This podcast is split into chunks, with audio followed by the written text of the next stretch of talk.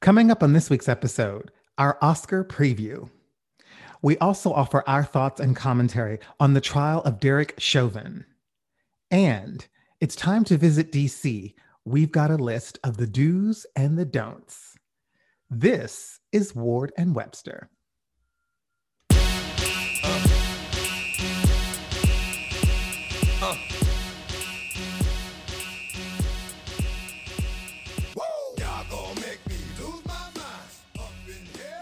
Hey Bianca, how you doing this week? Fair to partly cloudy. it is gloomy outside today after a wonderful week. Um, it's been sunny, it's been fair, but today Mother Nature's like, and that's done. You need a nap, is what she said. Go ahead and lay down.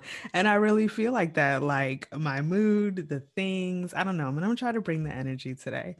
Um, it's been, I don't know, it's been a busy week. The kids just returned to the schoolhouse and after over a year. So that has been um transition to say the least. But my prayer is that they flourish because you know what mama likes? Two days a week of peace.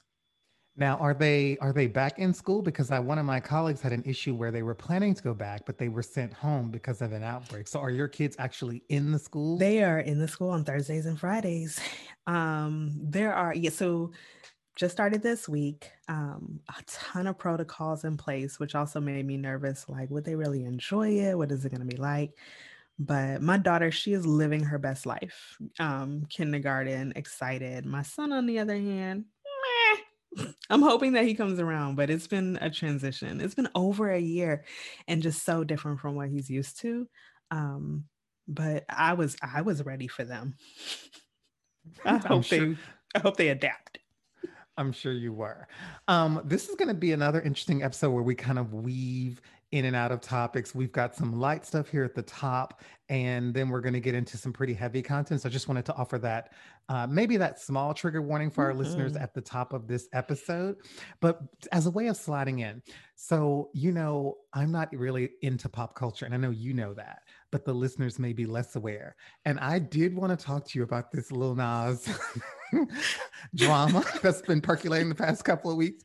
And I'm going to acknowledge right now that I know very little about okay. a lot of this. Um, so let me just start by saying I had several friends send me the mm. video, and I don't follow this particular entertainer because you know I'm not into this world. And so everyone's like, Have you seen it? Have you seen it? And I was like, Have I what? seen what? exactly. So what can you, you speak? So I just want to put this at your feet and tell Why? me what I need to know about this. So, okay, let's first start with do you know who Lil Nas X is? Old no, Town ma'am. Road? No, ma'am. Child, so he so it is so funny because his um and I don't even know, I should have looked it up. I mean, number one on the charts for like 39 years, the little Old Town Road song, right? Um, he had a um a what's his name? Billy Ray Cyrus was on the remix. It was played at my son's little kindergarten, first grade dances like 12 times in a row. The kids live for Old Town Road and Lil Nas X, right? Um, just breaking, breaking barriers, black country, all of these things.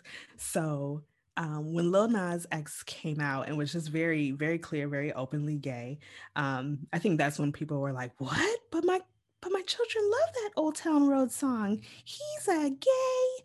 Um, so I think so. Wait, was was it a thing? Was it one of those things where he was popular and people didn't know that he was gay, and then he announced that he was, and then their perceptions of him changed? Something, something that to that effect. Okay. Well, yeah, we'll go with that. So then, so then the new song and new video comes out, and okay, so I will admit I've only seen snippets of the video. I watched his um he did a video on Genius. I think something that came up on my timeline where he was literally so genius what they do is they break down the lyrics of a song where they give more like backstory and content. So in this new song, like he was kind of talking about like how the song came to be and what he was feeling, what he was going through at the time, behind the scenes of the lyrics. Anyway, so the issue is so let me tell you what I appreciate about the internet first. So it was a lot of folks up in arms because, you know, he's giving the devil a lap dance. Mm-hmm. I mm-hmm. saw that part. it is all of those things. So, you know, the Christians are mad. Um, and again, he is um, very open about his sexuality. He is an openly gay rapper. Let's first talk about the fact that there aren't enough of those and to have such a um a popular career because there might be some, but I just don't, to me, I statement, I don't know of too many um, openly Black gay rappers that have reached the level of a Lil Nas X. And he is um, rapping. I mean, he is, his lyrics are about good gay sex mm-hmm.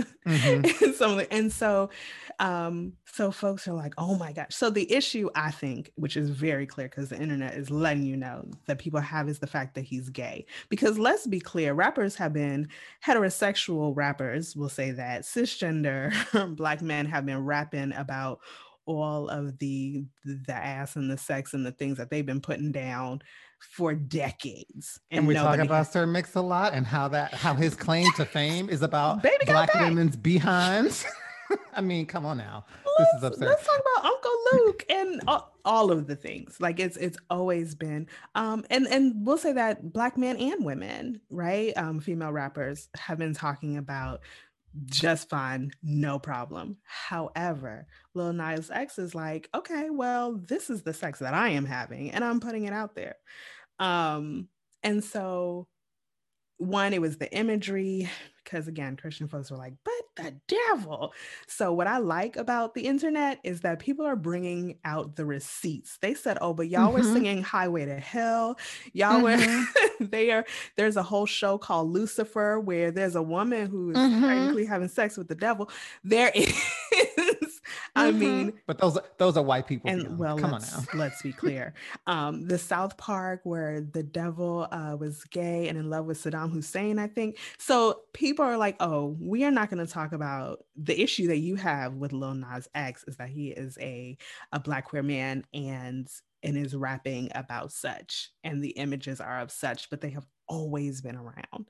Um, yeah, and I think for me, that's the part about it that I appreciate, even though I don't, you know, I'm not, I don't know his career that much or his his his songs that well. I do appreciate that he has a point of view, he has a statement to make, and he doesn't mind being controversial. You know, as a queen of a certain age, as someone who loves Madonna and who can appreciate the fact that she did a whole lot of shit in the '80s just like to get a, a rise virgin. out of people.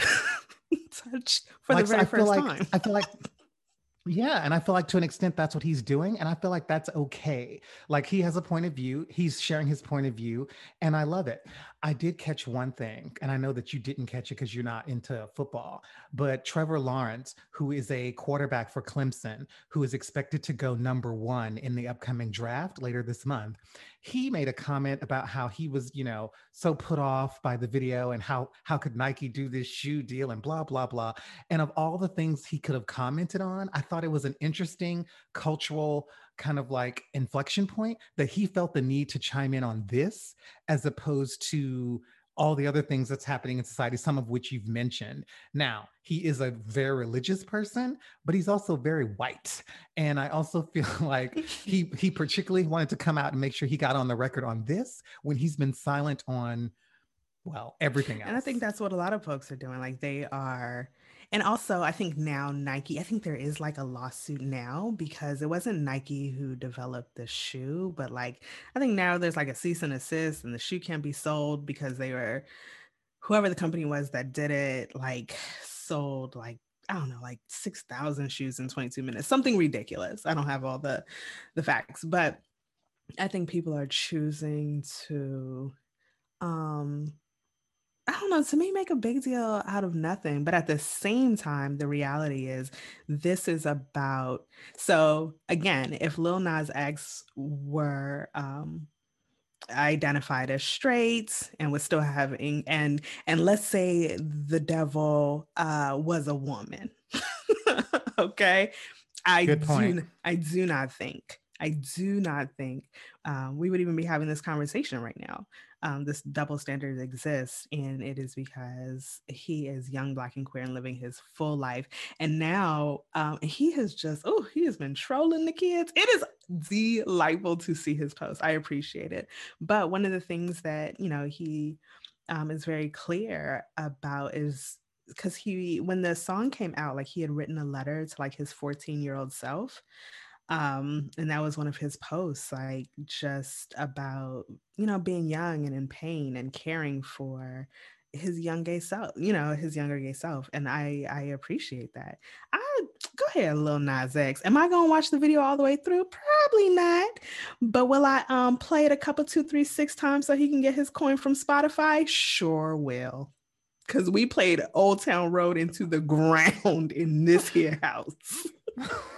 And now it's number one for like however long. So at the end of the day, um, people out there gonna be big mad, but he is still collecting his things and bringing light to the fact that, and he's being visible, and and I think that's what we need more visibility.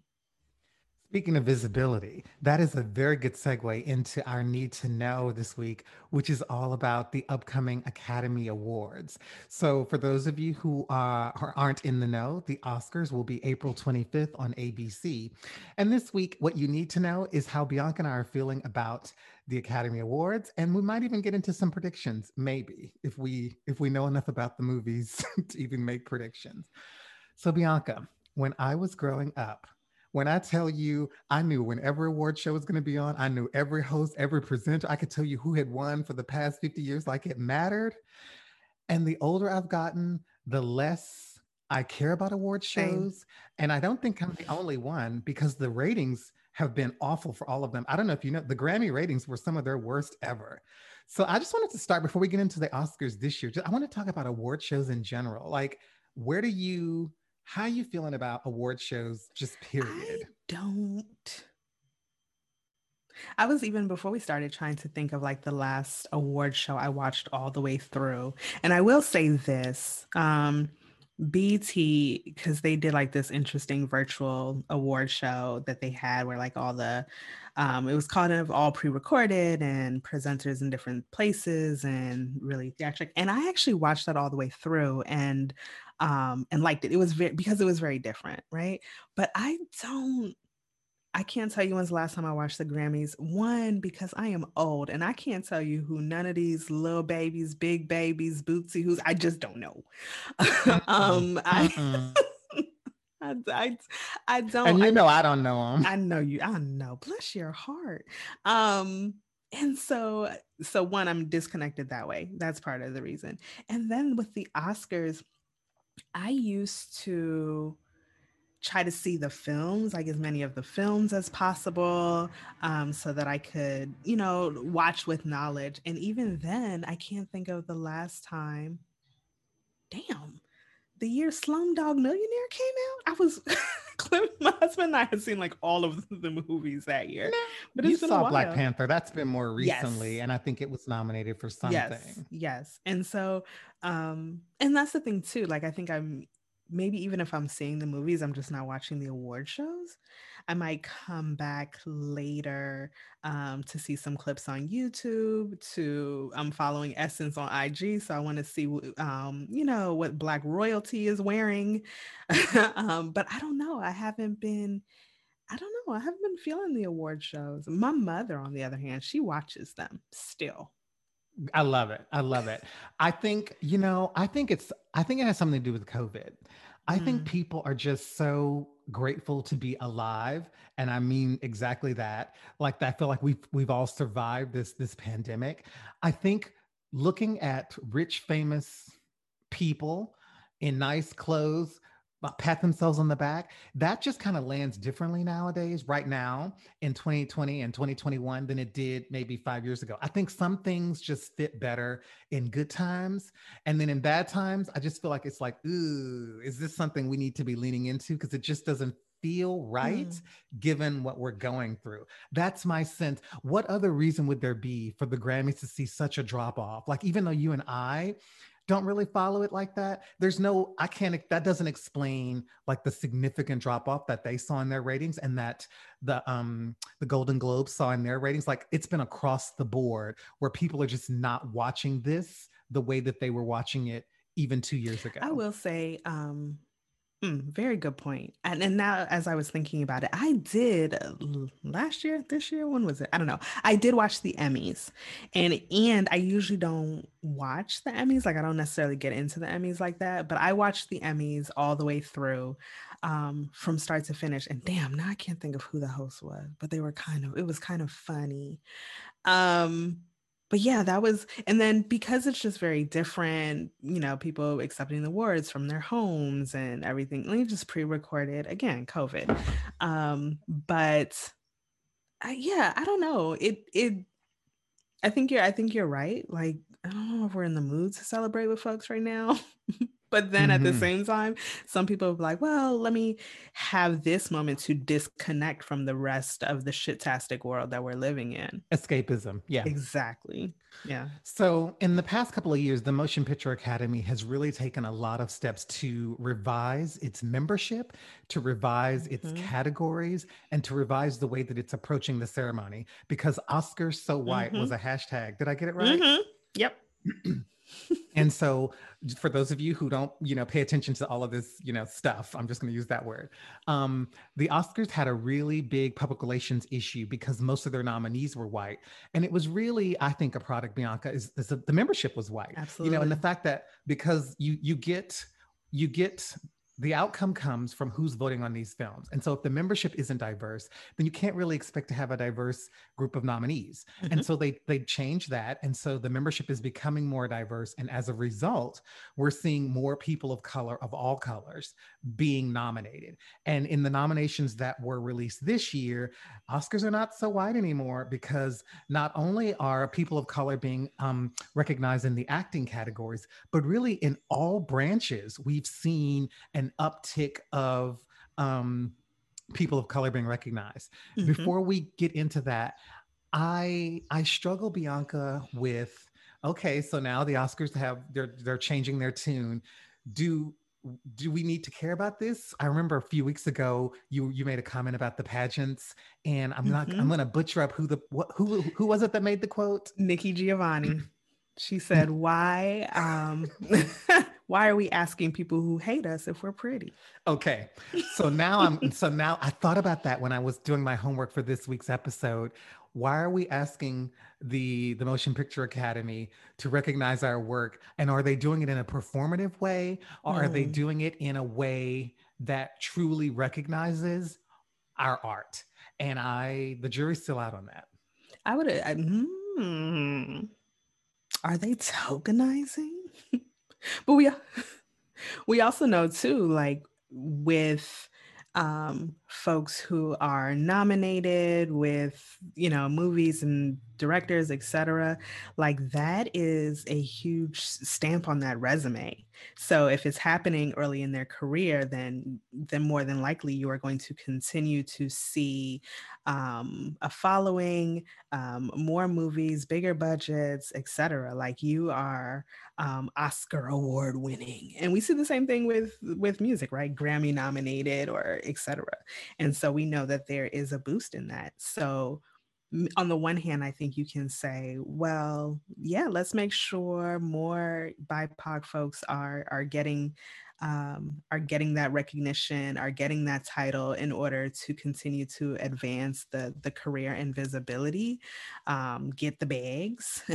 um, but I think I, I wanted to be I wanted to be genuine and and them getting the nominations because they're um, you know because of how hard they work and how amazing their their films and their things are so mm-hmm. yeah it's a little little tricky. Have you looked at the nominees for this for the ceremony? What jumped out to you if you have?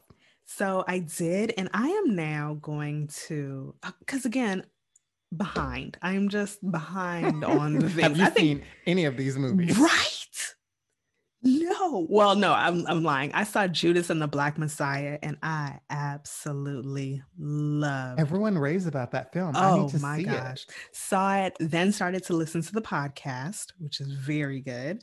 Um, see it. So now, so I told myself, as Issa Rae said, I'm rooting for everybody black. So I told myself I was going to go back and look at the list and make sure I tried to watch and see the movies of black folks. So I do um uh Ma Rainey I has been on my Netflix list forever and I haven't watched it yet. So I'm going to see that. The Billie Holiday movie, I am going to see that. Um was there anything else? The Trial of Chicago 7, I think.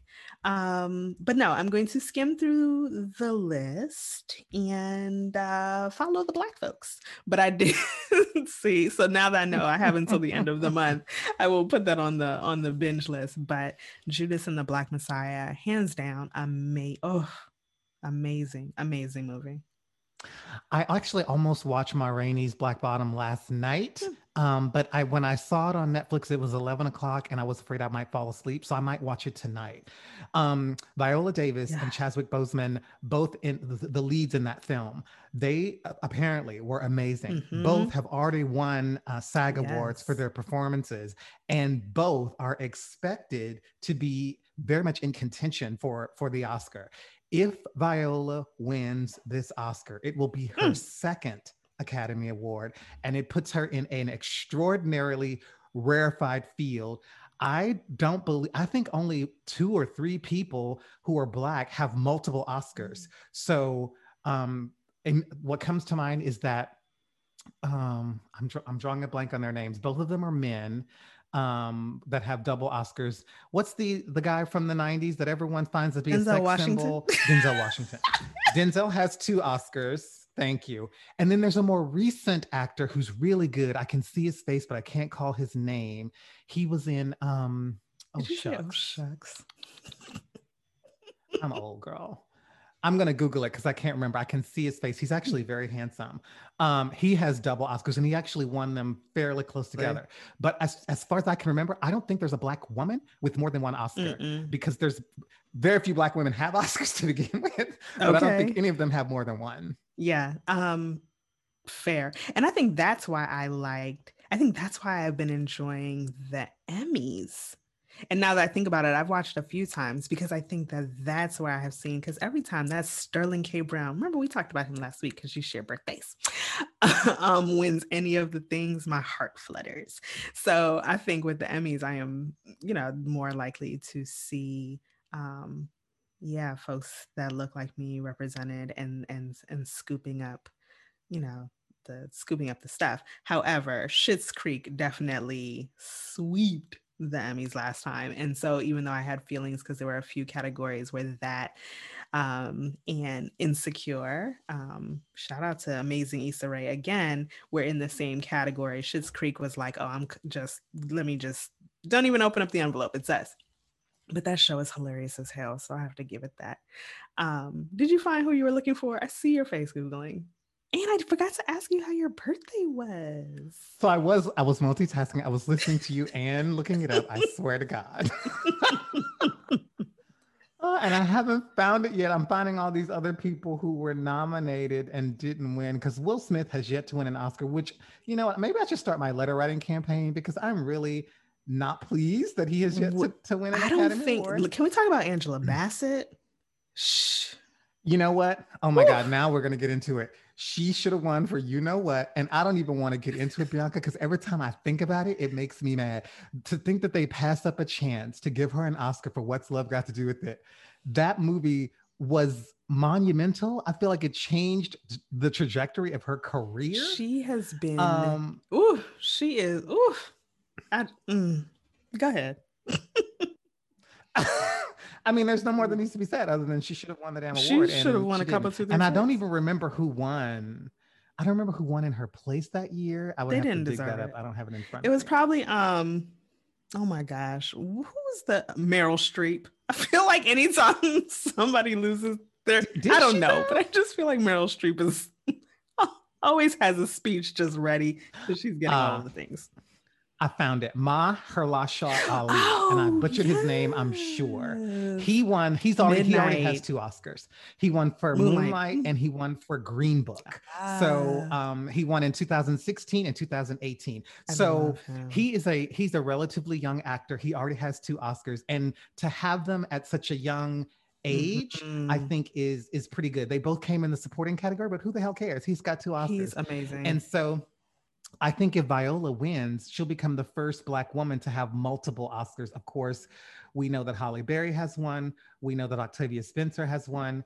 We know that um, Jennifer Hudson has one, but they all have just one. Mm-hmm. And so Viola has an opportunity to to win to be the first Black woman to win multiple, mm. and that would be amazing. Do you remember that year Mo'Nique won and she wore that blue, beautiful blue dress? I do. I do. I do for Precious. mm-hmm, mm-hmm. Good times. Again, sporadically, but then yeah, like back then I felt like I was I was more into it than I am now. So I am going to recommit myself. going to watch yeah, the movies and I am going to yeah, I'm because I even saw online um, where there was a list of like all of the different movies that are nominated and how you can watch them because some are on Amazon, right. some are HBO, right. whatever. So I yeah, I'm gonna go ahead and do the thing. One last thing, I think Chadwick's um, chances of winning are very high because this is the Academy's final opportunity to honor him. Mm-hmm. And so, mm-hmm. you know, so much of what they do is based on sentiment and politics. And oftentimes yeah. you're not winning because of your performance that year in necessarily, but you're winning because they feel like you've been overlooked or they're winning because they want to make some sort of political statement. And I feel like I feel like he's going to win because he has passed on. Do you remember the guy who was in Bro- Brokeback Mountain, um, Heath Ledger?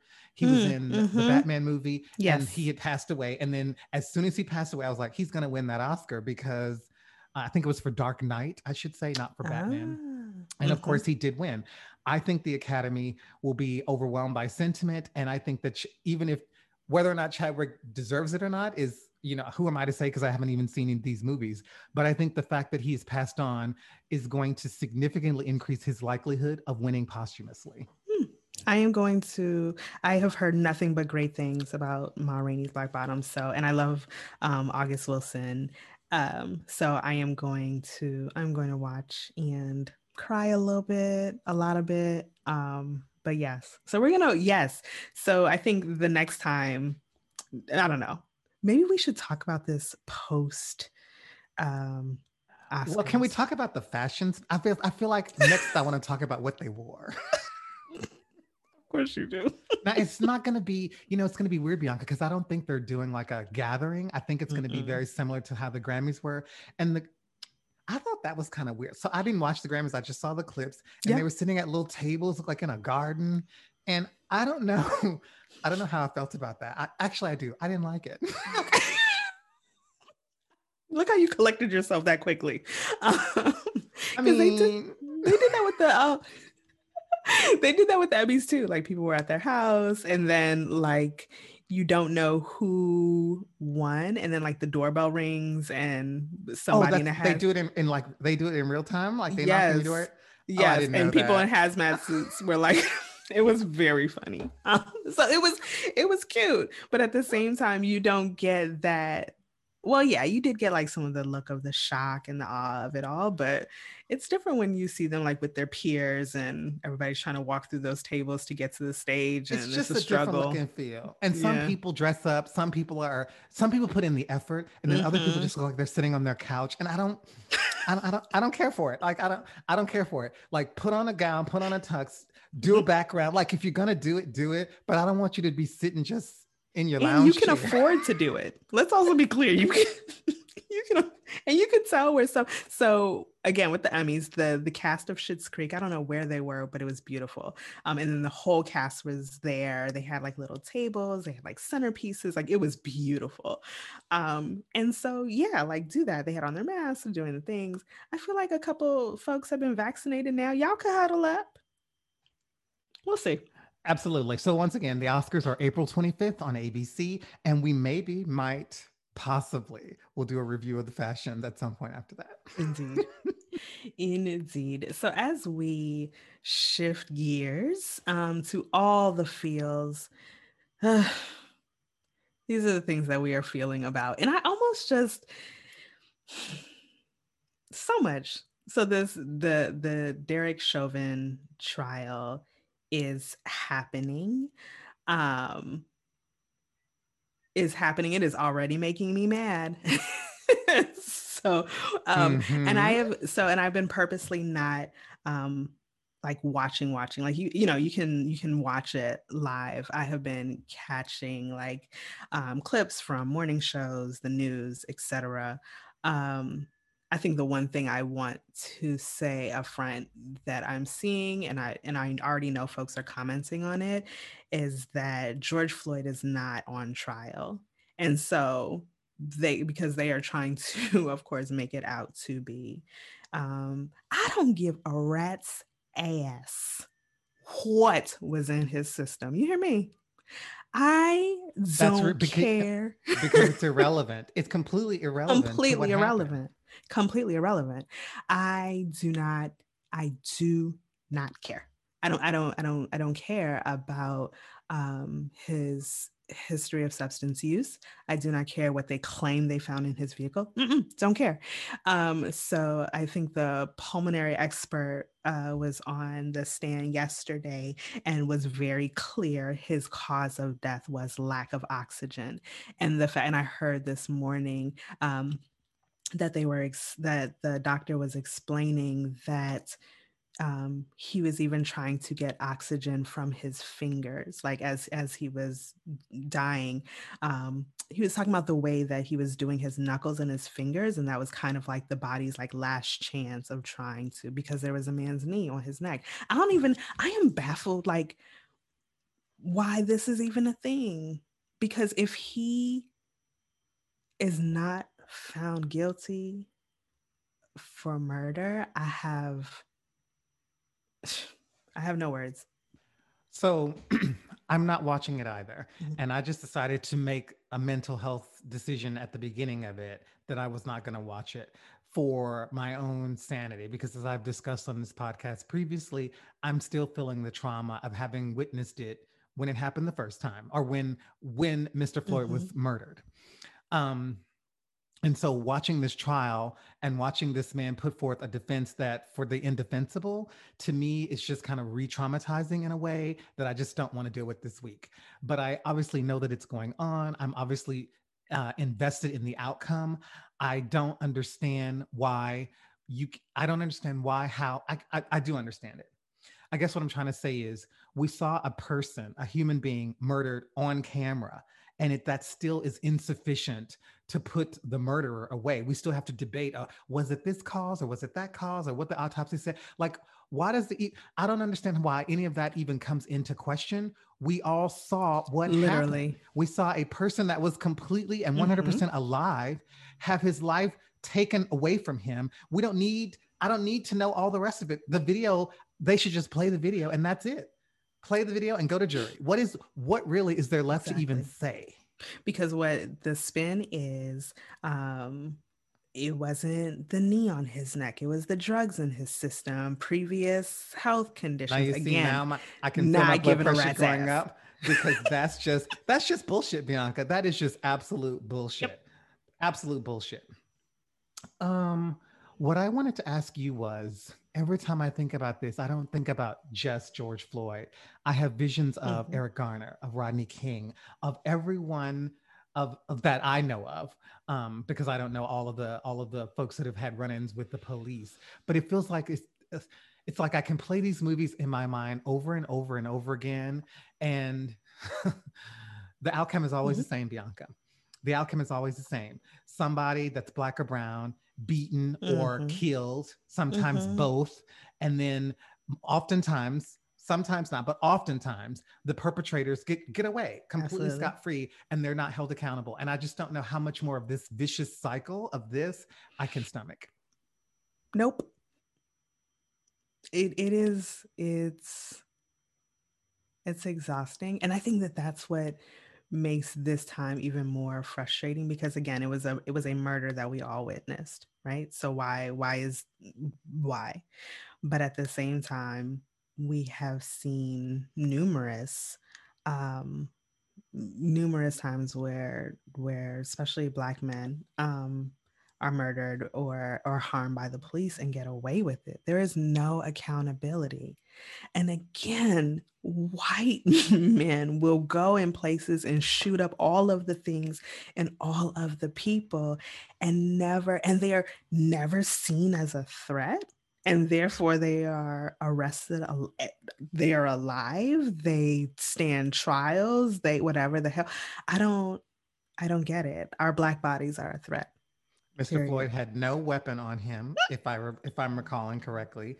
He never posed any physical threat to the police officer. He didn't harm anyone else in any in any of this entire episode. And to underscore the point you're making, we've seen numerous examples in the last couple of months mm-hmm. where people, where white men have killed other people, have brandished weapons and have been and have been taken in alive. But somehow George Floyd, no weapon, no threat to others or to police, was killed over. I can't even get into how petty mm-hmm. it was.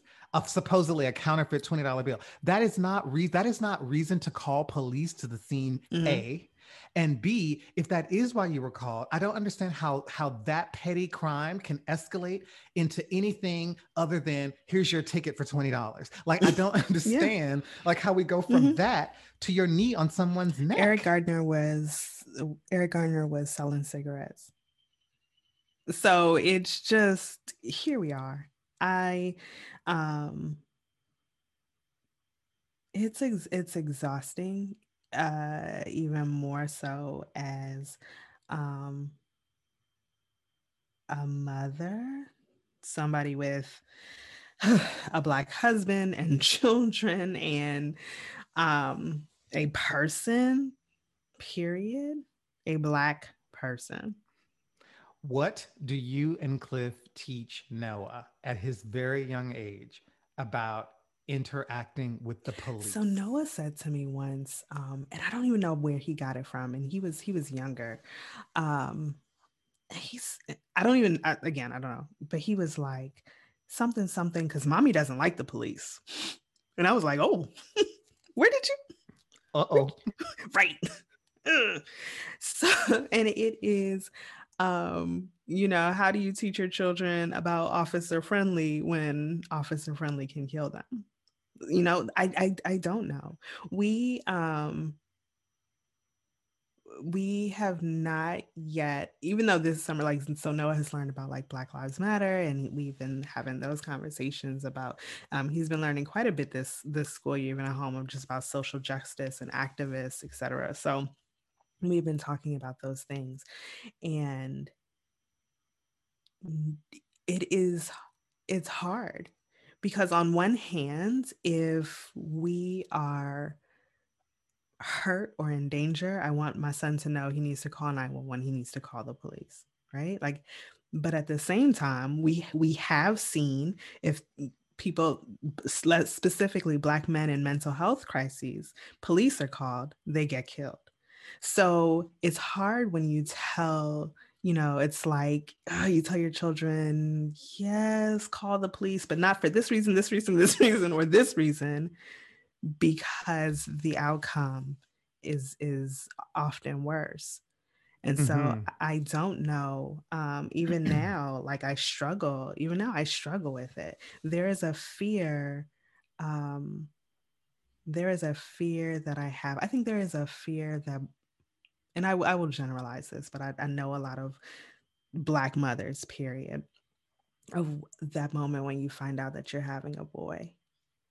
So there is a, a shift. I am automatically on a different level of um, protection and defensive when it comes to my children, period. Um, you know, I also have a stepson, he's 25, always thinking about about him and his safety, my husband, etc. I remember when Philando Castile was killed, um, and I found that out that morning, and I just hugged Cliff and I was just in tears because I'm like they he was driving in his car and the police shot him with a with with the baby girl in the back seat there is no care for for us for our black bodies for our children for our lives and so and the the window between it's shit proven the window between or the time between little boys being black boys being cute little black boys and being a threat is like mm, five years mm-hmm. tamir rice was 12 years old when the police killed mm-hmm. him so yes a baby. yes so as my son gets taller as he, you know, my daughter, as my daughter gets taller, they are automatically seen as a threat. Like, how do I, how do I protect them? There's so many layers to it. I have one of my closest friends is a six foot five, bigger black man. And he always tells me, he's like, I have to be completely aware that I'm a big black man yep. and how people kind of respond mm-hmm. to that and it, it struck a chord with me bianca because as you know i'm not you know i'm five seven i only weigh 160 pounds i'm very effeminate and so i'm always conscious of how that lands mm. with people versus how if i were another presentation it might land mm-hmm. with people when i was in college I must have been maybe 18 or 19 years old. I went to school in Lafayette, Louisiana, very rural, very white, very conservative. I will never forget Bianca. I was in an Albertsons with some of my friends. We were shopping. I had picked up something. I can't remember what I had picked up. When we got to the checkout, I decided I didn't want that particular item and I put it back. I put it like, you know, in the little thing right by the checkout. There was a police officer standing at the checkout. Apparently, he had been watching me he came up to me in the checkout line. He's like, "Oh, I saw you. You've been carrying that, and you have to buy it." The hell? And I was like, I was like, "What?" He's like, "Yes, you've been carrying that around. You have to buy it."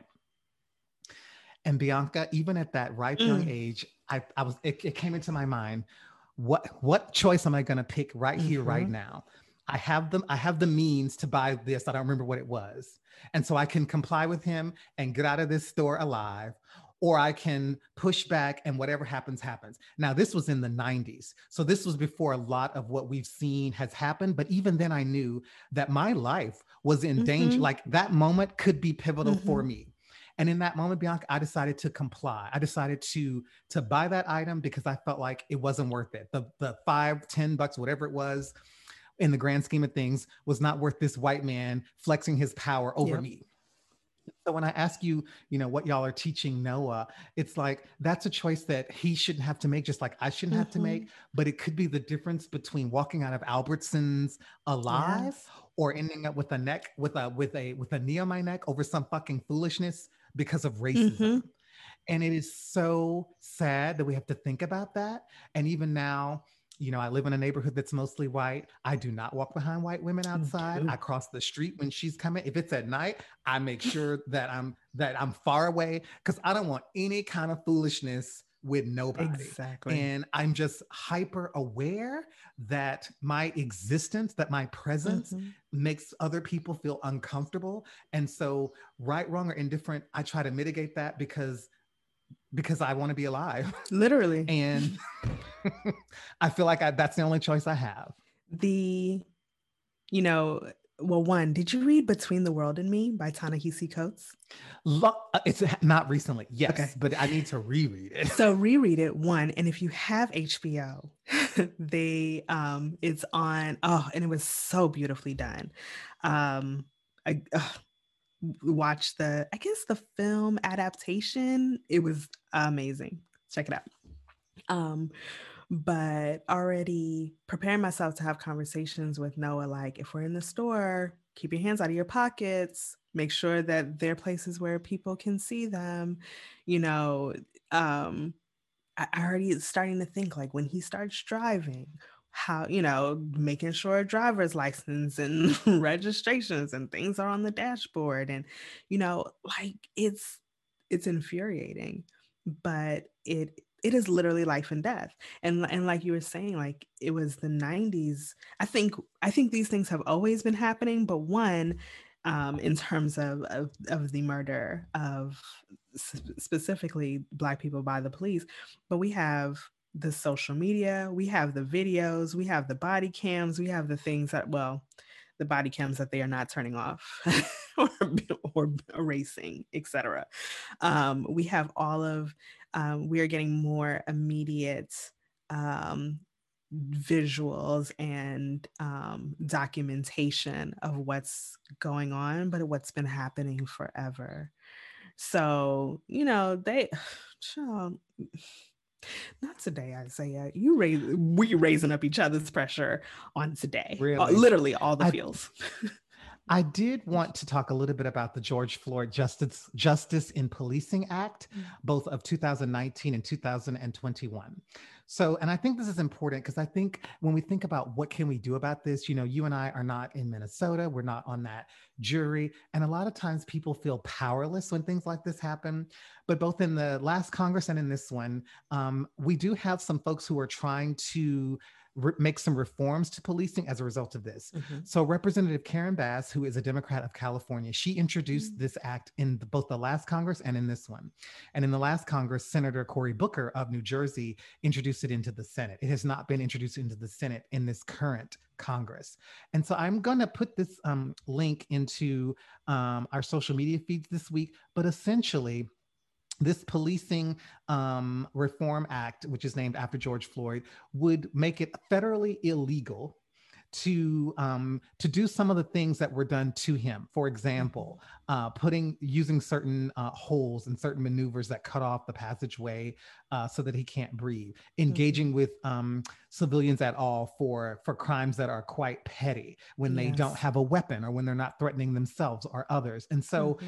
I think it's important that you know you, you can't make a law to uh, really address racism because that's more of a of a heart and mind thing. But a lot of this trial for Derek Chauvin has revolved. His defense has revolved around. Well, this was his training, and these types of things were allowed. And there mm-hmm. seems to have been some I don't know if this is just, you know, they, his defense making this up, but it doesn't seem like people are super, super clear that the actions that he took were definitely out of bounds. It feels like it feels ambiguous. Mm-hmm. And so I think what these federal laws could do is make that unambiguous and make it universal across all 50 states that certain things in policing are, are not allowed. And so you can't use them as a defense if you if you step over the line you can't say oh that's how i was trained no no no no no no no we're super clear that that's yep. illegal to do so mm-hmm. if you were mm-hmm. trained that way that that's poor training and so whoever trained you to do that can be held responsible and so um, again, the George Floyd Justice in Policing Act. It's in the current Congress, introduced by Karen Bass of California. Folks need to read that, and if they support it, they need to encourage their representatives to sign on as a co-sponsor, um, because we're going to need every bit of support, particularly in the Senate, if that if that bill is going to become law. Come on, actions.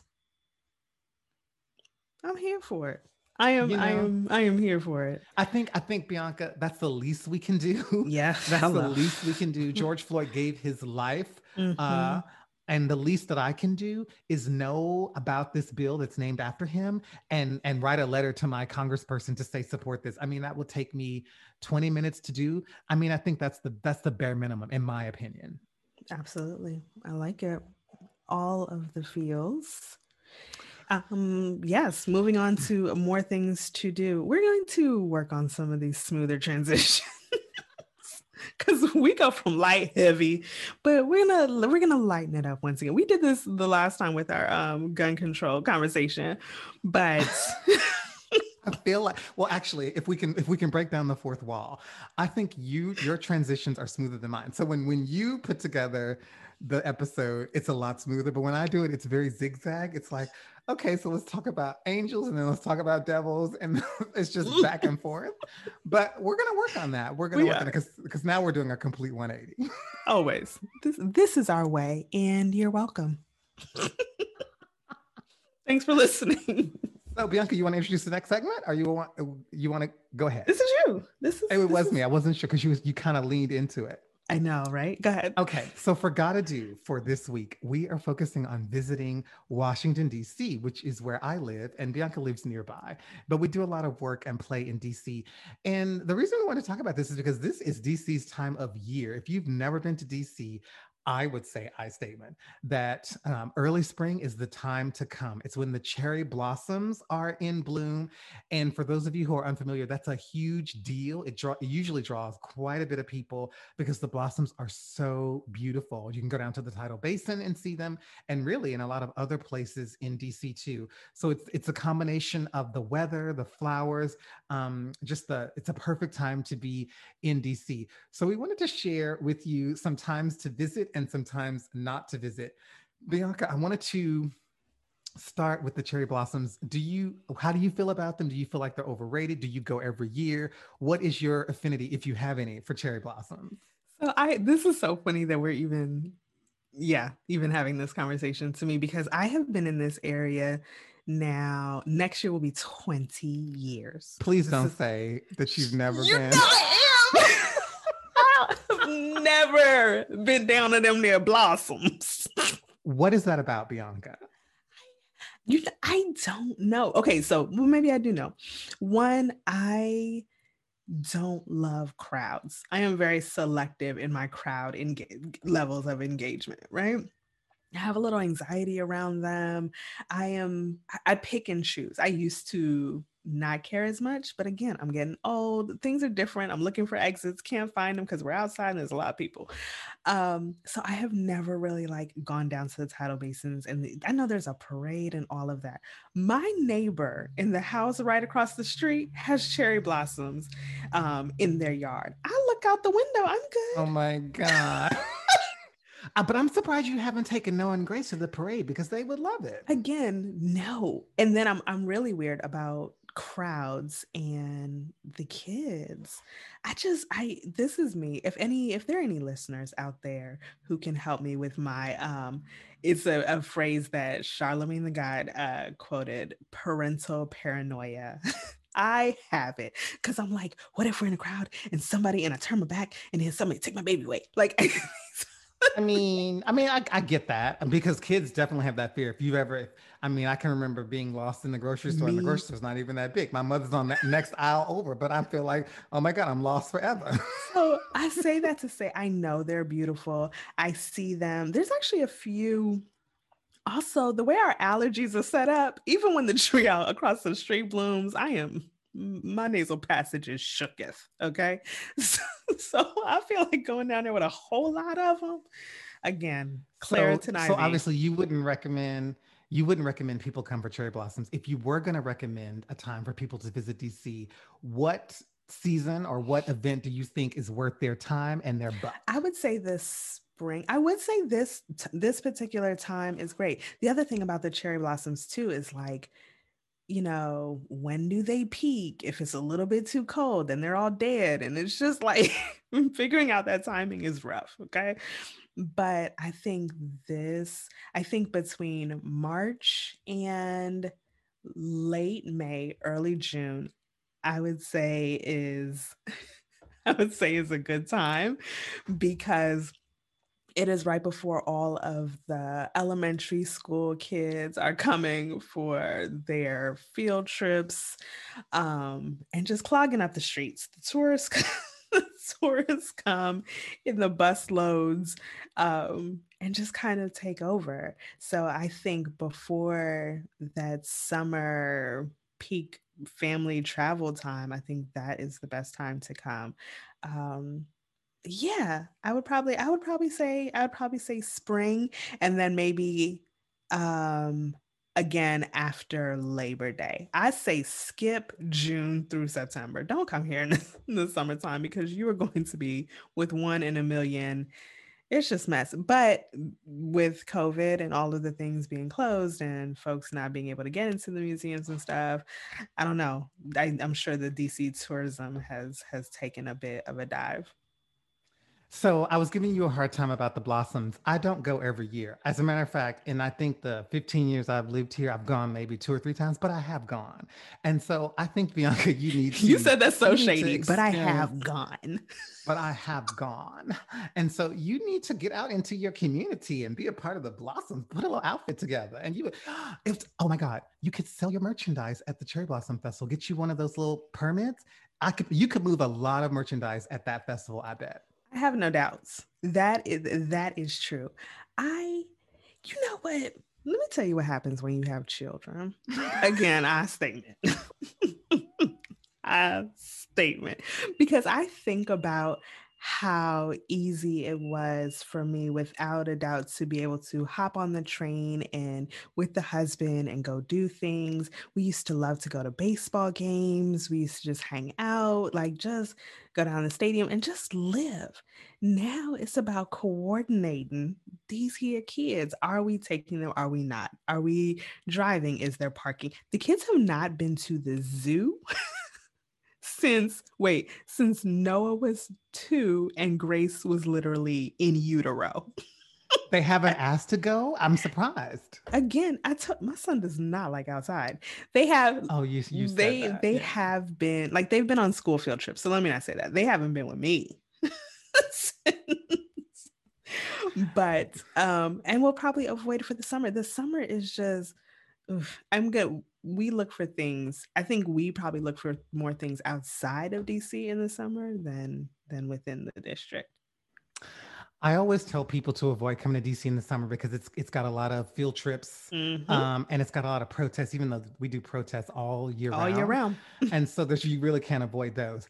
Um, and I also, Bianca, you know, we this is not a podcast where we like to kind of um, poo poo on people, but I did want to get your list of things that are maybe overrated about the District of Columbia, or things that are kind of known for that we that we don't put our stamp of approval on. And I have one that I have always had, and I'm going to just say it. And I don't know how you feel about it because we didn't discuss this in the production meeting.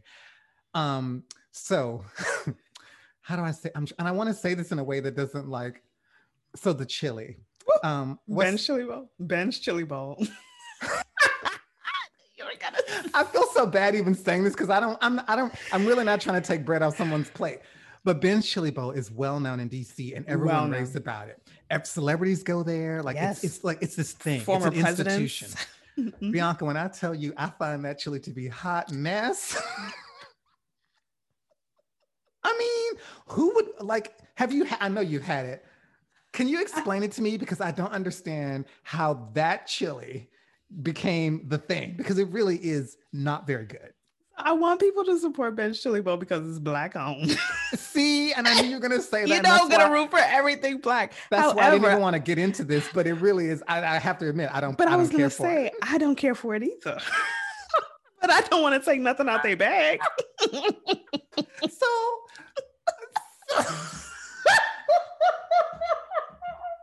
so we're gonna tell people to spend their money on something that we ourselves don't care for. I mean, Isn't that, that terrible? But um, but people well, go I, to Wendy's and eat their chili, which is a better chili in my estimation.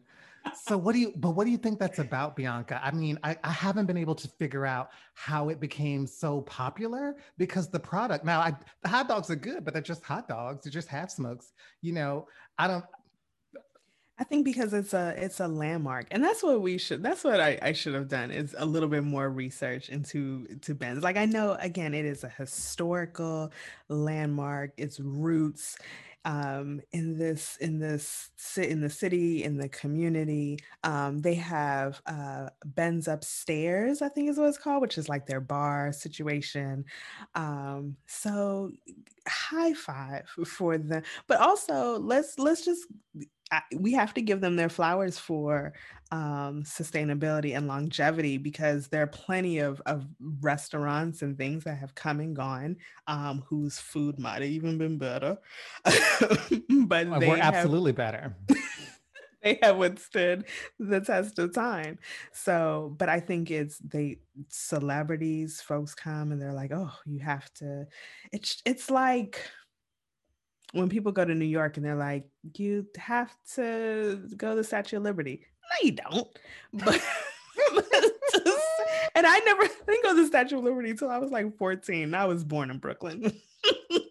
so um I think it's just one of those one of those things. But I'm I would be curious to know. So if anybody wants to slide in our inbox or email and mention for DC natives, what do they think of Ben Chili Bowl because I think every like major city may have things that are more for the tourists than they are for the people. I'm gonna ask my husband if he likes Ben's. We, I, I don't know. He may.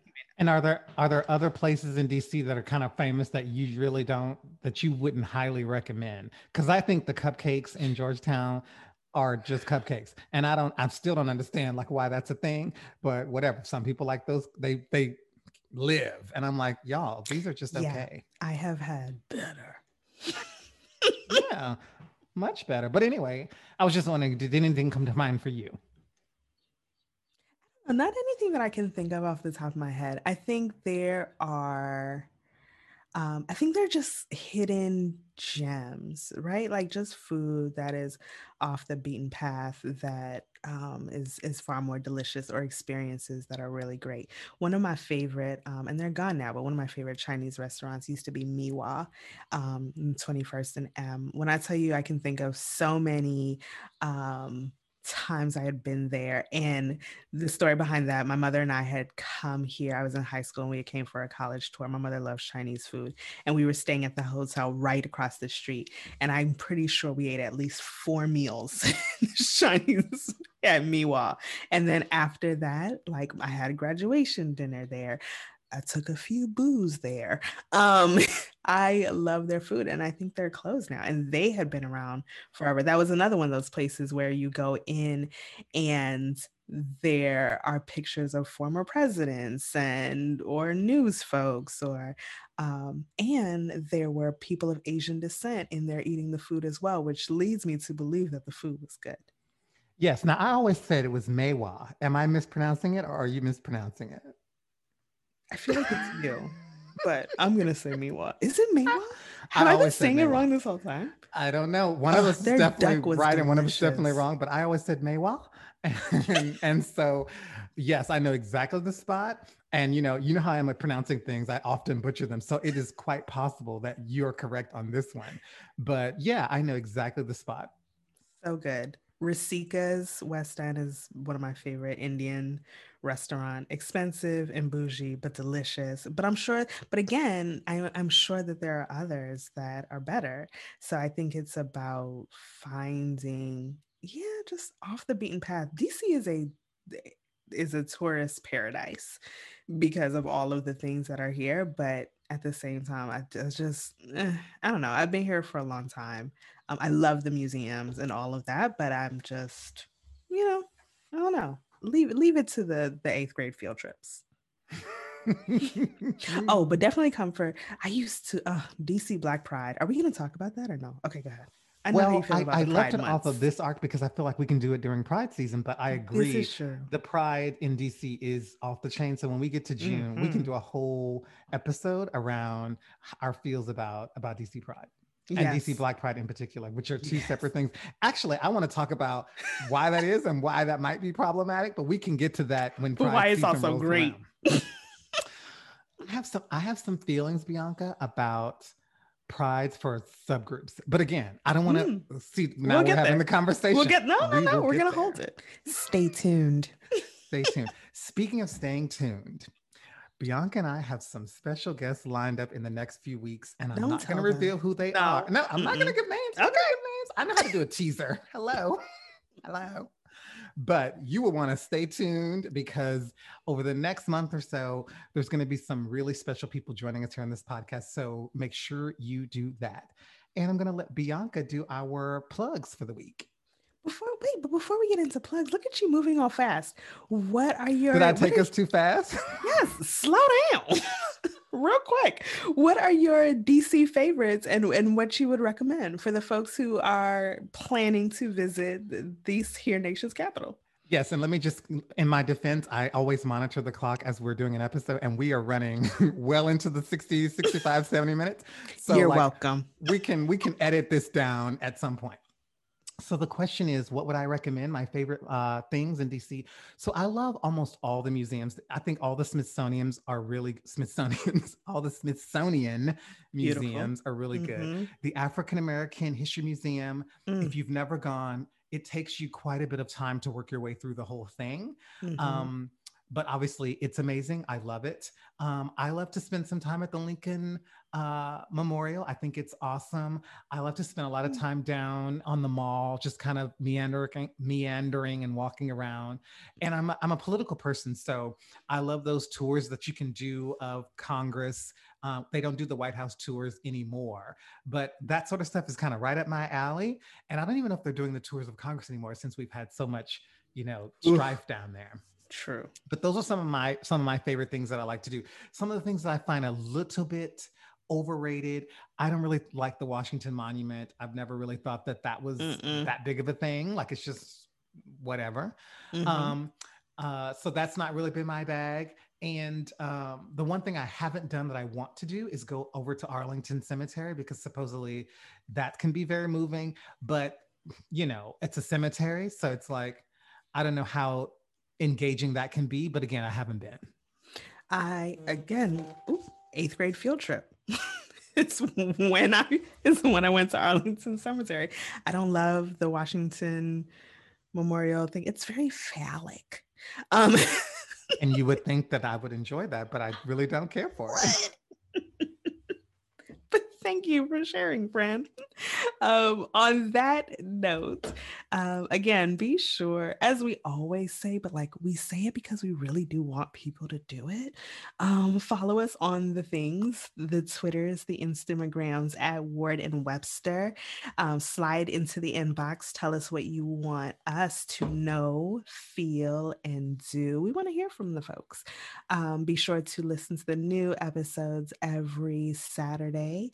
Um, tell your friend about it, your auntie, your cousin, your mail carrier, um, your baby zaddy, whoever. People need to listen. I just I I get a kiki out of this. So I really feel like people need to uh check in to Ward and Webster. Um, and also this month, our Ward and Webster book club book is All Boys Aren't Blue by George M. Johnson. So we definitely want people to read it, check it out. We will be having our discussion and review at the end of April and also announcing the May book club books. So stay tuned for all of that. Um, can I tell Keep... you how excited I was when one of our listeners sent me a picture of the book he had bought to join the April book club? I was like, oh my God, so there are people reading the book with us. Thank God. but that is yeah because i think it just makes for great discussion. So yes please if you are reading yes send us the pictures. We want to see you know you perched with the book in hand on the lanai um, now you see you couldn't do that because you don't have a physical copy of the book bianca. How would you perch with your with your eye with your headphones? Yes because, I, like I say, you know, I do not read, but I can hear George M. Johnson's uh, voice in my headset narrating the things, and I appreciate it. It makes me feel like I'm in VIP. On that note, everyone, thanks for listening. I'm Bianca Ward. I'm Isaiah Webster. Thanks for listening. We'll see you next week. Bye.